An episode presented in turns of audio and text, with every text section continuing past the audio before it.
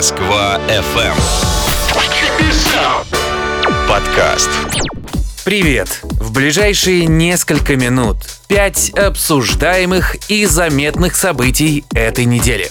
Погнали! Пятое место.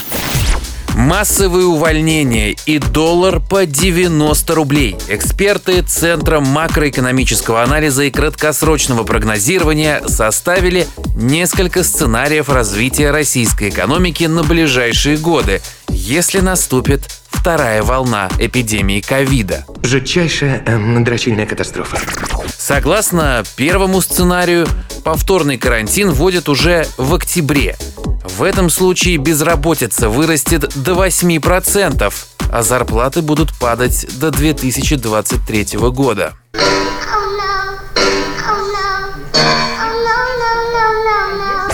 Согласно пессимистическому сценарию, то, что был до этого, таковым не является. Вторая волна ограничительных мер начнется в конце этого года и продлится до марта. Мировая экономика столкнется со структурным кризисом, цены на газ и нефть останутся низкими, а курс доллара будет около 100 рублей. Четвертое место.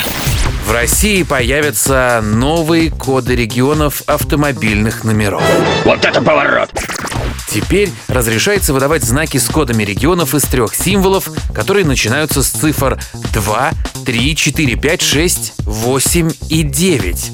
Например, в Москве водители смогут получить номер с кодом 677 или 999, а в Екатеринбурге 666.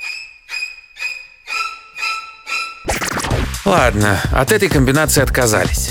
Ранее действовало ограничение. Трехзначный код может начинаться только с цифр 1 или 7. Это правило отменят, чтобы увеличить число возможных комбинаций. Как ни странно. Впервые проблема с нехваткой номеров в Москве возникла в далеком 98 году. Тогда в столице закончилась 77-я серия и ввели 99-ю. В 2002 ввели код 97. 2005 код 177. В 2013 году добавили еще одну серию. Три семерки, три топора. И совсем недавно, в июле 17 пришлось ввести код 799. I don't give a fuck! Третье место. Сергей Собянин заявил, что большинство ограничений в Москве могут снять уже до 1 июля.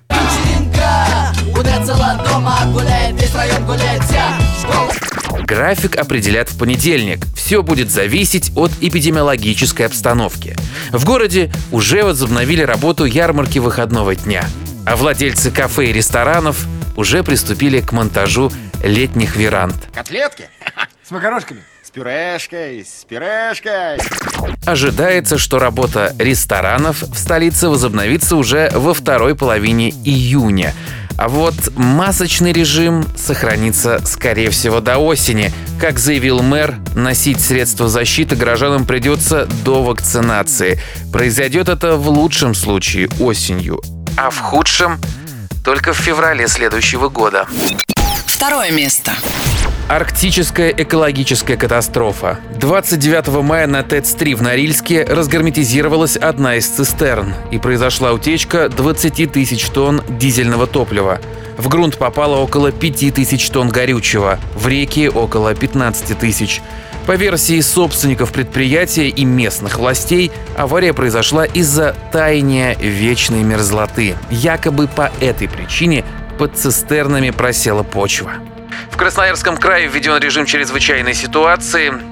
Самое стрёмное, что местные власти стали реагировать на аварию только спустя несколько дней после сообщений в соцсетях. Ну, в этой ситуации мы просто наша, это самое, мы уже, здесь наши полномочия все окончено. Первое место. Голосование по поправкам в Конституцию пройдет 1 июля. Я календарь Соответствующий указ подписал президент. Этот день будет выходным. Также процедура будет проходить в течение шести дней до основной объявленной даты. Это нужно, чтобы сократить контакты между избирателями. Блестяще. Все участники голосования, наблюдатели и журналисты получат на участках защитные маски, перчатки и одноразовые ручки. А членов избиркомов проверят на ковид. При входе организуют места для измерения температуры и дезинфекции рук. Замечательно. Поразительно. Гениально. За час избирательные участки пройдут не более восьми человек, сообщила глава ЦИК Элла Панфилова. По ее словам, этот визит будет безопаснее, чем поход в магазин. Такой была эта неделя. Ставьте лайки, делитесь этой записью, пишите комментарии. Отличного настроения, хороших выходных. Пока. Москва FM. Подкаст.